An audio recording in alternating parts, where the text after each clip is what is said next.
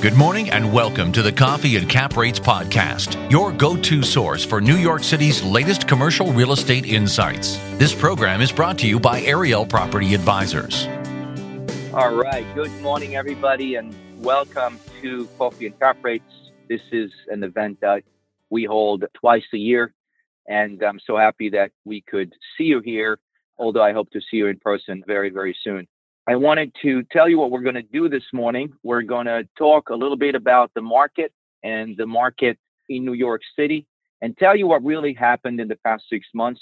And then I'm going to invite a few of my partners and colleagues to talk to us on specific deals and what they see in the market. It's going to be my partner, Victor Sozio. It's going to be my partner, Mike Tortorici, our senior director, Sean Kelly, and our director in our capital services division, Matt Swerdlow.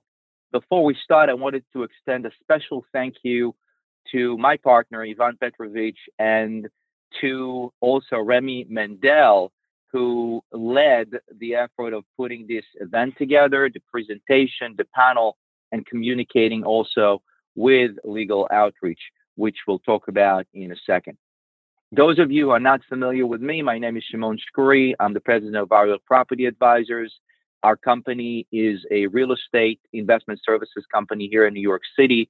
We have three divisions the investment sales division, where our brokers are focused on geographic area throughout the city, our capital services group, which provides debt and equity advisory and placement for our clients nationwide, and our investment research group, that provides a tremendous amount of information throughout the city to our clients and to the industry. And much of the information that we have here is through that division. Our reports are out for the quarter and for the first six months of the year, and you're welcome to go on our website and download them.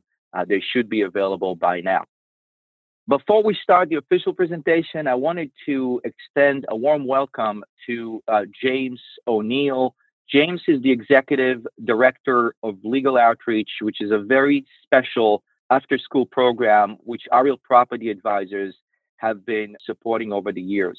Also, a special thank you, which will come from James, to Aman, who is helping us, or Legal Outreach, to raise $350,000 or to win a prize for $350,000 James is going to tell you more about that prize, but also more about our real estate program that we've done in the past year. And hopefully, you can get involved in many different ways with legal outreach. James, please take the stage and speak with us a little bit about the organization. Happy to do so, Shimon.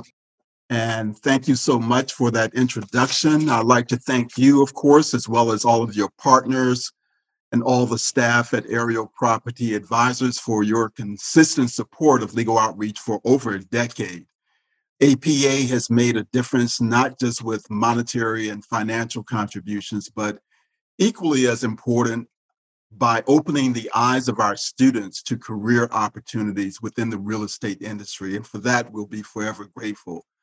Perennially, Ariel Property Advisors hosts a week long summer internship for four of our students and has continued to do so even virtually over the past two summers. This has taken some adjustments, but the program has worked well and our kids have benefited from that. This year, however, APA went a step further, that is, going beyond just internships and in conjunction with Burden LLP, coordinated nine professional exposure workshops, one per month from October through June, for 20 of our students who expressed an interest in learning more about career options in real estate. Workshop presenters included not only APA and Burden, but also Fisher Brothers, Signature Bank, and Camber Property Group. For anyone in attendance today who desires to join in on the fun, during the coming year by conducting a 90 minute workshop that opens the eyes of our students to the work performed by your company, please reach out to me at joneil at legaloutreach.org. We will be glad to include you, and let me tell you that our students will appreciate gaining the insight from insiders within the industry itself. We know, of course, that not everyone can host a workshop or internships. However, there is one project in which everyone can participate that would be tremendously beneficial to legal outreach. We're fortunate that Aman McConnon, who regularly attends the Coffee and Cap Rates event and is a director at Greystone, is also a Chick fil A franchise owner in Queens. And as such, he was able to nominate Legal Outreach for a Chick fil A True Inspiration Award for the work we do trying to change the educational trajectory of students from underserved communities. Everyone who is in attendance and everyone at your companies can help us become a True Inspiration Award recipient by voting for us online in September when the portals open. More information about this will be forthcoming from Ariel Property Advisors in the near future. Thank you so much, Aman, for your support of our work at Legal Outreach. And thank you so much, Shimon, for allowing us to publicize this opportunity at today's event. Thank you, James. This is fantastic. And for those of you who don't know James O'Neill, Google him. He had his life story at the Michael Stoler show, and you definitely want to hear it. It's super interesting and tells you what kind of values a person like James has that allows him to build, start, and lead legal outreach to the tremendous organization it is. So thank you for that.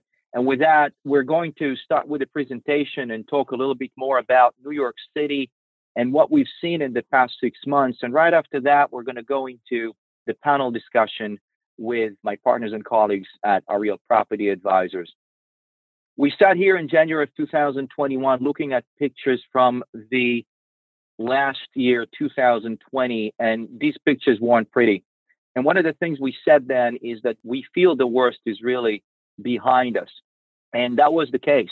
If you look at today, six months later, about 60% of New Yorkers are vaccinated. People are going out and eating in restaurants. People are going out to museums. They're sitting outside. More people are in the office. It's far from being perfect, but it's definitely a boost in the right direction. So when we look at numbers, the first numbers that come to mind are the numbers for volume of transactions and number of transactions. And as you can see from this chart, in fact, the first half of the year of 2021 was not that impressive when it comes to the number and volume of transactions. But you really have to look further and look quarter by quarter. And the second quarter tells a better story of what's happening. So these numbers are lagging indicators. And in addition to the second quarter that has been great, we can tell you that at Ariel Property Advisors, we have more than 50% higher contract signings this period of time compared to the year before. More than that, our colleagues outside of Ariel uh, are experiencing the same. So chances are this year, 2021, the second half of the year is going to end stronger than what we're seeing here and uh, be equivalent to 2022, if not even higher. These are the probabilities. So again, positive momentum. And that brings us also to the bounce back effect. What happened in the past six months is tremendous. The first thing that happened was unemployment rate dropped to about half of what it was in the height of COVID. Uh, we're still higher than the national average, Remember that tourism counted for about 90,000 jobs that were lost. Tourism and hospitality and events are just starting to come back. So we still have ways to go, but we did bounce back quickly and rapidly within a six month period. If you look at the mobility reports, you see that there was a 41% improvement since January alone in public transportation, people using public transportation, 28% higher in attendance in offices and 42% higher when it comes to using retail or going through recreation centers, restaurants, etc. This is all in the past six months. Again, we still have ways to go. We still lower about 40 to 45 percent, depending on which item, but about 40 percent compared to pre-COVID. But we have a robust bounce back over the past six months, and we believe it'll continue. Residential rental vacancy has come down as a result of this bounce back in the fundamentals. I mean, we're looking at less than 3.5% vacancy. There's still concessions. Rents are still lower than what they were the next thing to improve is less concessions and higher rents. In fact, when we talk to investors today, to free market multifamily investors, the anticipation is for robust growth over the next two or three or four years. So we're definitely seeing that come back. Also, on the vacancy rates, condominium sellouts have been good in the second quarter. In fact, the third highest condo sellouts in the past decade. So definitely pent up demand, higher pricing compared to the year before. For the luxury condominiums, let's say about $4 million, we've seen about 13% increase in value quarter over quarter on average. So even the condo market is doing better in the second quarter. So when we talk about pricing and drivers, I want to caveat it by saying there weren't too many transactions to choose from. So we really have to be very careful when we conclude, but we'll try to be as precise as possible.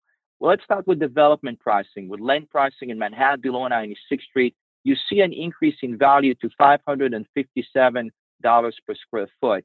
But then you look at 407 Park Avenue, which was definitely an outlier and sold for 950, which was a part of an assemblage. If you take that comparable away, you see that the numbers did not really change between 2020 and 2021. They're rather low. They're less than $500 a buildable foot.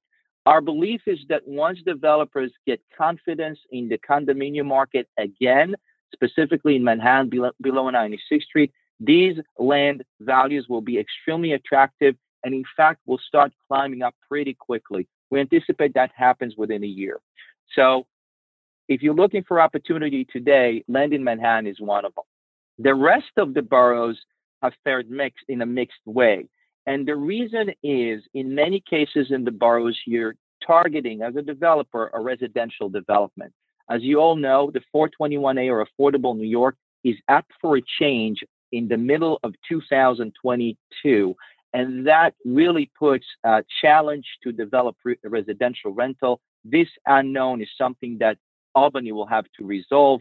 And this is where we anticipate a little bit of a slowdown or a lot of a slowdown until there's more certainty in Albany between now and hopefully June of 2022. The multifamily market is interesting, and we're looking at three subcategories the affordable market, the free market, and rent stabilized. Let's talk about what the pandemic did to each one of these and where the near term performance is going to be. In terms of affordable housing for multifamily, the pandemic had a positive effect from an investor's perspective because of certainty of collections, because of certainty in taxes. In many cases, you have tax abatement and because of specialized capital, either mission driven capital or advantageous debt financing. The near term performance is also good.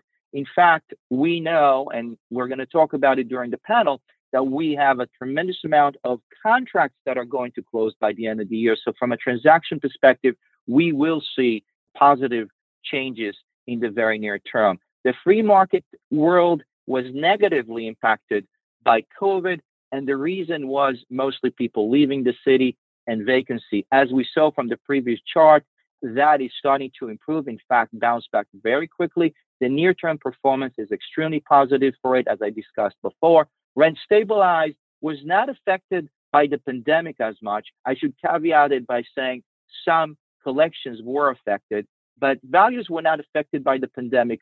It was affected by HSTPA, the Housing Stability and Tenant Protection Act of 2019. The near term performance, however, we believe is going to be positive. We started seeing more transactions going through, which creates more pricing clarity. And we believe that will force more transactions into the market. We also know that it's a very sensitive subclass to interest rate, and interest rates today are extremely accommodating. So let's talk about multifamily pricing. And when you look at multifamily pricing, one of the things to talk about is how many units were rent regulated versus free market. And as I mentioned before, these numbers don't tell a full story. So we can't just look at averages. We have to look building by building when we now analyze it, but it tells somewhat of a story. So in Manhattan below 96th Street, there was actually growth if you look at price per foot comparing 2021 to 2020.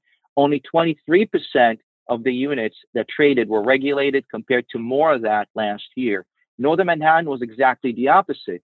76% of the trades were rent regulated, and that's what forced pricing to go down. So again, it doesn't mean that Northern Manhattan went down in value. It just means that the mix of buildings that traded forced the average numbers to go down. Similar things happened in the Bronx, and Queens and Brooklyn were mixed. Our anticipation of capitalization rates and prices per foot in general, if you look separately at multifamily in each one of these subsections, is to further go up. Cap rates will probably compress further in the near future as demand increase for investments.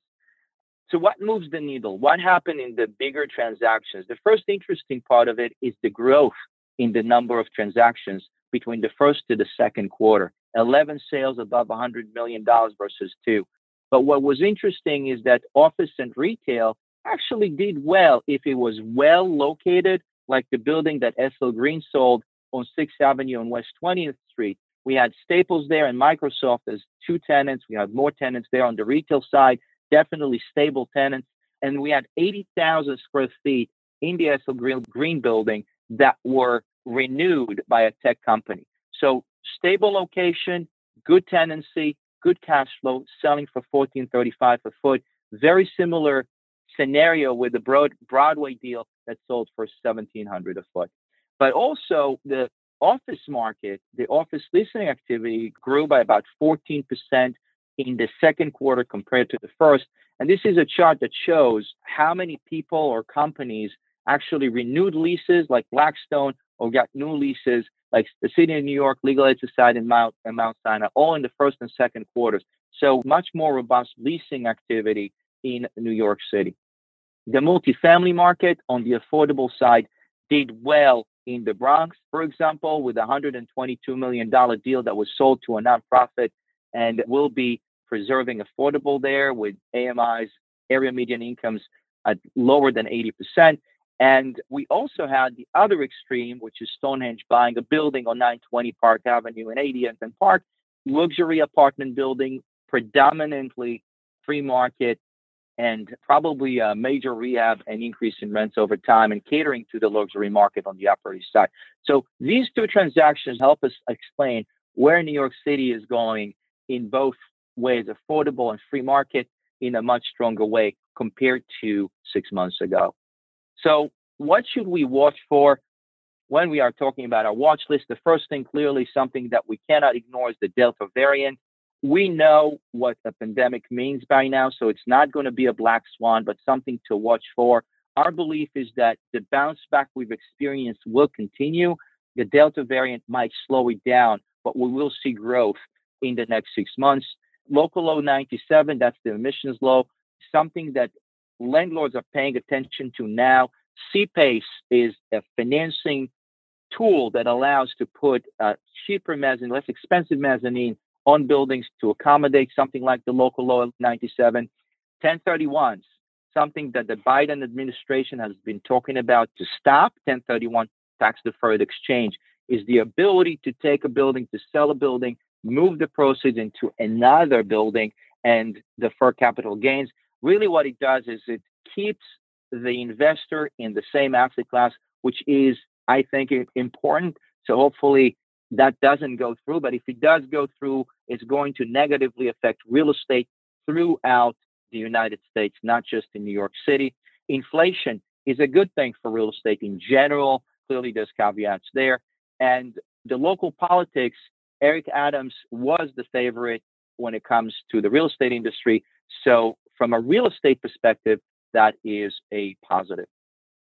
421 expiration and J51 on, on the city level the 421 expiration is something that I mentioned before, It's something that we're watching for and want to get a lot more clarity and a lot more certainty. It's important because without a tax abatement, it doesn't make an economic case for building a rental building anywhere. So it's important from our perspective, from the real estate perspective, for developers to really get clarity from Albany about what they intend to do so they can start buying land again and develop.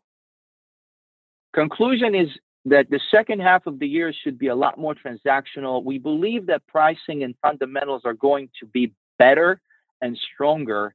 And we're seeing this pretty much as I described before in every avenue of the real estate market and the general New York City market.